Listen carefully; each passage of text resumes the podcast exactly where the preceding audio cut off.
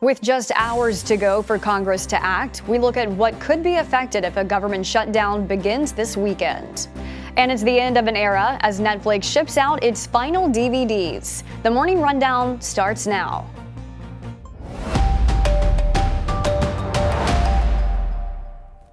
This is Straight Arrow News, bringing you unbiased, straight facts. Today is Friday, September 29th. Thank you for joining us. I'm Kara Rucker. Congress has only hours left to come to an agreement in order to prevent a government shutdown this weekend. Right now, both chambers are working on different methods to avert the first shutdown since 2018. The Democratic-led U.S. Senate is looking to pass a bipartisan stopgap bill that would continue to fund the government until November 17th. The bill includes $6 billion in funding for Ukraine and another $6 billion for domestic disaster relief. Meanwhile, the Republicans in the House, who have already rejected the Senate's measure, are focusing their attention on the dozens of annual spending bills, passing three, funding the Department of Defense, Department of Homeland Security, and State Department. Speaker Kevin McCarthy suggested on Thursday that a shutdown could be avoided if the Senate adds border provisions into their stopgap bill. McCarthy said the House would vote on its own version of a stopgap bill today, which would fund the government through October. So what could happen if a government shutdown does in fact occur this weekend? All federal agencies except those deemed essential would stop working. This means Medicare, Medicaid, and Social Security would continue, while hundreds of thousands of other federal workers would be furloughed. Those essential employees, including air traffic controllers, TSA screeners, and military personnel on active duty, would work without pay until the shutdown ends. Then they'd receive back pay. The shutdown would stop food safety inspections by the FDA, EPA inspections, and FEMA disaster relief. Programs like Head Start for preschoolers would lose funding, and national parks and certain museums could close. Officials say Americans who receive benefits from SNAP would still get assistance through October, but if the shutdown drags on, that could change. And you will still be getting mail, as the U.S. Postal Service is not funded by taxpayer dollars. As the government faces a major disruption and a looming shutdown, a House impeachment inquiry into President Joe Biden got underway with a hearing on Thursday. During the 6-hour hearing on Capitol Hill, House Republicans said they would be issuing subpoenas for additional banking records from Hunter Biden and the president's brother James Biden, including personal and business accounts.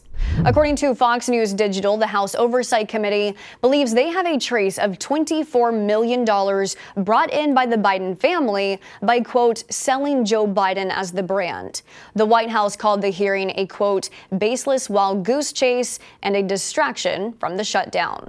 Ex-owner Elon Musk had on his citizen journalist hat and cowboy hat as he visited the U.S.-Mexico border to livestream areas of Eagle Pass, Texas on Thursday. The tech billionaire was seen talking with officials and using his camera to show what he was seeing at the border. The month of September is on pace to surpass records of migrants crossing the border, with more than 142,000 in the first half of the month. In one of the clips, Musk shared his take on the border crisis, an issue he has been vocal about on social media. We should let anyone in the country who is hardworking and honest and will be a contributor to the United States. And by the same token, we should also not be allowing people in the country if they're breaking the law. That doesn't make sense. The law is there for a reason. United Airlines has made changes to its online booking to better accommodate passengers in wheelchairs. Now, passengers will be able to add a filter to the booking tool that will allow them to find flights better equipped to fit a motorized wheelchair in the storage portion of a plane. Right now, some cargo doors on planes are too small to easily get a wheelchair to fit among the other luggage and belongings being stored below. United will also pay the fare difference for passengers who need to upgrade their flight in order to be better accommodated. This change came about after a government-led investigation into the airline's policies. The investigation found that all airlines cumulatively had mishandled more than 30,000 wheelchairs and scooters in a 3-year span. There's a major fruit recall this morning. Thousands of cantaloupes in 19 states could potentially be contaminated with salmonella. According to the Food and Drug Administration, Eagle Produce, based out of Scottsdale, Arizona, has issued a voluntary recall of more than 6,000 cases of whole cantaloupes. The impacted melons have the brand name Candy on them, with the number code 4050 printed on the bottom of the sticker.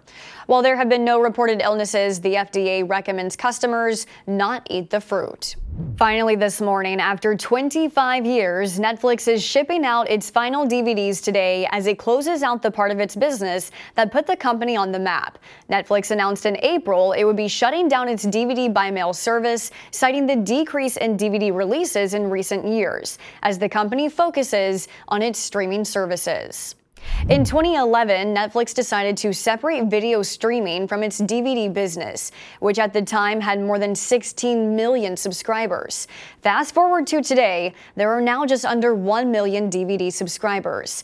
In comparison, Netflix's streaming service boasts 238 million subscribers worldwide.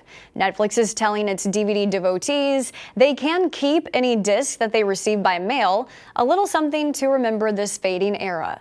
Netflix started shipping out DVDs in 1998, at first in white envelopes before switching to its classic red ones. And what was the first DVD Netflix sent out? The 1988 movie Beetlejuice. Our business correspondent Simone Del Rosario has a five for Friday looking back at the most rented DVDs in Netflix history. You can find that report now on SAN.com. These are your top stories for this Friday. Be sure to subscribe to our Morning Rundown podcast to listen to our show each weekday. And check out more of our work at SAN.com and on the Straight Arrow News app. Unbiased, straight facts, that's Straight Arrow News. We'll see you back here on Monday. Until then, I'm Kara Rucker. Have a great weekend.